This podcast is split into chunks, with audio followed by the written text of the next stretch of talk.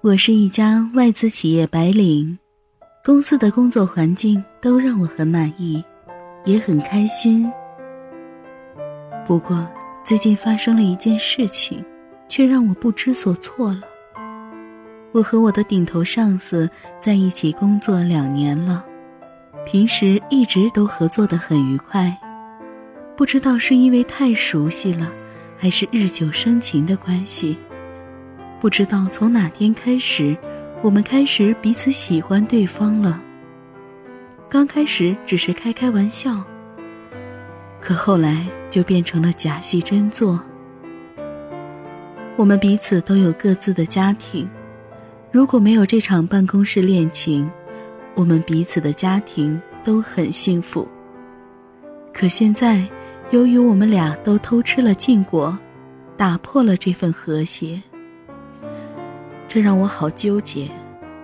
回家感到愧对老公对我的处处的爱恋，却又同时舍不得办公室恋情给带来的刺激和满足。我现在进退两难，好纠结，好焦虑，好困惑。我到底应该如何处理这场来自办公室的婚外恋呢？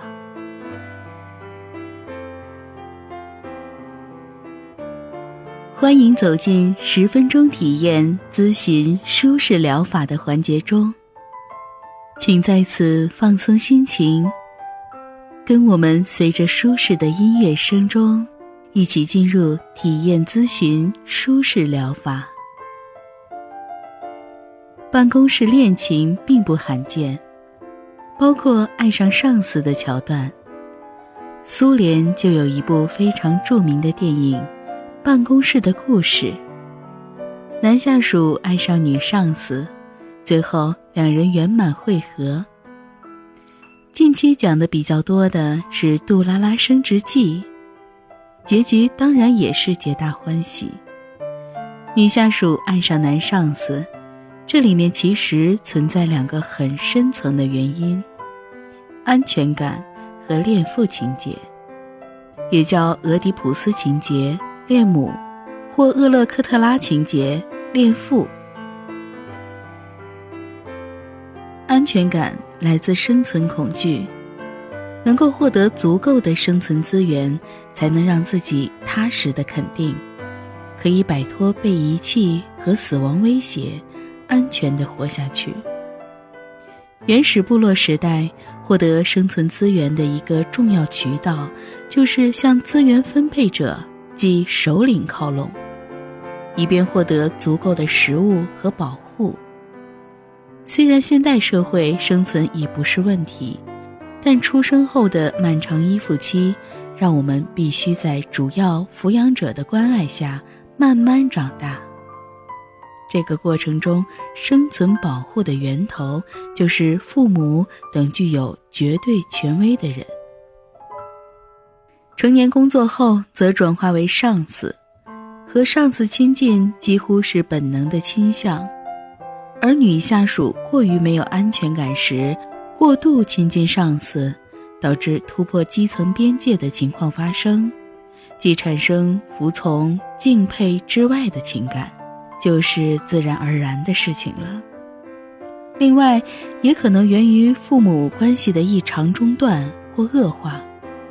女儿潜意识里认为父亲缺位，或父亲不喜欢自己，或危及自己的生存；成年后则倾向于延续或修复和父亲的关系，于是上司自然成为父亲的替身，又没有父女的伦理约束，急迫的亲密渴望很容易突破边界，发生额外的情感。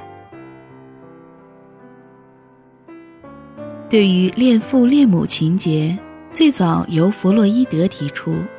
他认为，正常情况下有恋父情节的女孩，大多喜欢像父亲一样保护自己的男性，在自己的生活中不自觉地寻找像父亲一样能让自己依靠的人。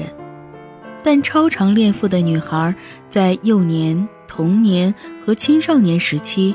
总是更愿意和父亲黏在一起，见到父亲就高兴，而忽视甚至排挤母亲；和他人相处总拿父亲做比较，把父亲作为一切的标杆。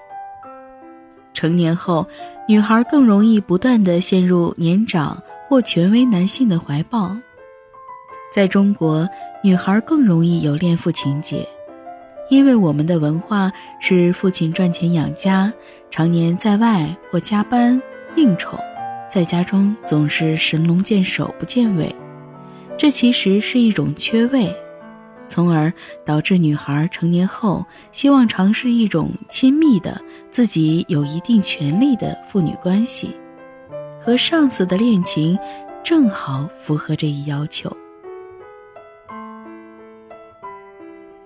其实发现自己爱上的不是上司，而是父亲的替身，就很容易从迷雾中清醒过来。就像一个人吃着素鸡。其实想吃的是真正的鸡肉。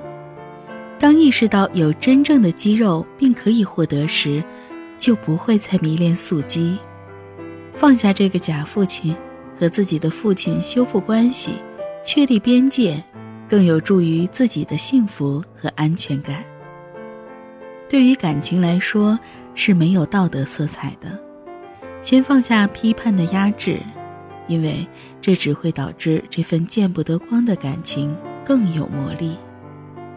理性的觉察自己在这份感情中的感性的部分，每天合理情绪想象十五分钟，一步一步把对父亲的渴望从替身中剥离出来，看看还剩下什么。同时，确实需要意识到。由于爱情的排他性，自己必须做出选择，以不评判的方式选择自己的真实情感，没有替身，没有恐惧。